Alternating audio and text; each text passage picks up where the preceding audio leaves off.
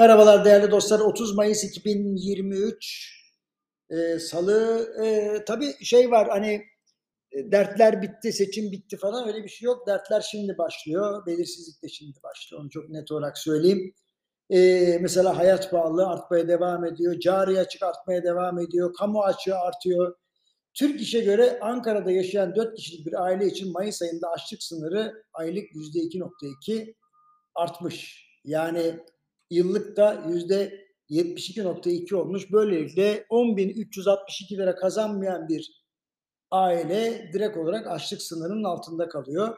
E, 4 kişilik bir ailenin yoksulluk sınırı var. Yani askeri geçim standardı diyoruz buna. O da 33.752 lira olmuş. Yani bir ailede eğer iki kişi çalışmazsa en az iki kişi çalışmazsa geçinmek neredeyse imkansız. Bu arada bekar bir çalışanın da Ankara'da yaşama maliyeti aylık 13.440 lira olmuş. Özetle enflasyonun sebebine inmeden önce ücret zammıyla bu işin altından kalkmak mümkün değilmiş o anlaşıldı.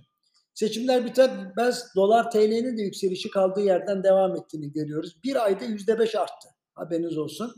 Daha da yükseleceğini söylemek tabii ki fazlalık olmaz. Faizler de benzer şekilde hem mevduat hem de kredi tarafında yükseliyor. Ancak faizin herhangi bir seviyesinden para bulmak kolay değil. Herkes cuma günü açıklanması beklenen kabine ve ekonomik modeli dikkat kesildi. Oldukça tecrübeli bir yatırımcıyla ayaküstü sohbet ederken bana borsa önce yükselir sonra kendi yağında kavrulur dedi. Ya bu da gösteriyor ki endeksi hareketlendiren ne varsa yükselecek sonrası meçhul. Bu arada ekonomik model burada da merakla bekleniyor. Çünkü faiz ve dövizin de akıbeti belli olacak. Dış ticaret tarafından da iyi haber gelmiyor. Dış ticaret açığı artıyor. E, eskiden ne derdik biliyor musunuz? E, ihracat rekor kırıyor ama ithalat da derdik. Serzenişte bulundurduk. Şimdi ihracat ithalattan daha hızlı düşüyor diyoruz. Yani ithalat düşüyor ama ihracat daha hızlı düşüyor.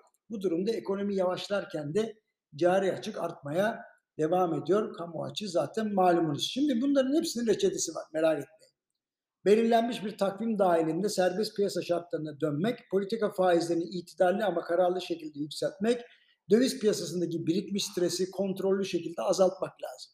Döviz konusunda sanıyorum böyle bir adım atılıyor ama politika faizleri için belki de yerel seçimlere kadar bir hareket olmayacak. Merkez Bankası ve BDDK'nın kredi koşullarını zorlaştıran hamleleri devam ederse hem büyüme yavaşlayacak hem de enflasyon yükselecek.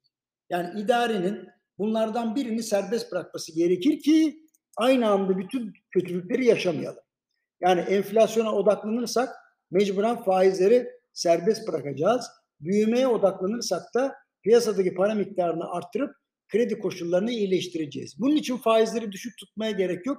Para olsun da maliyetine razıyım diyenlerin bence sesini duymak lazım. Bakalım Cuma veya hafta sonu açıklanması beklenen kabine ve model neleri kimleri içerecek efendim. Yarın görüşmek üzere.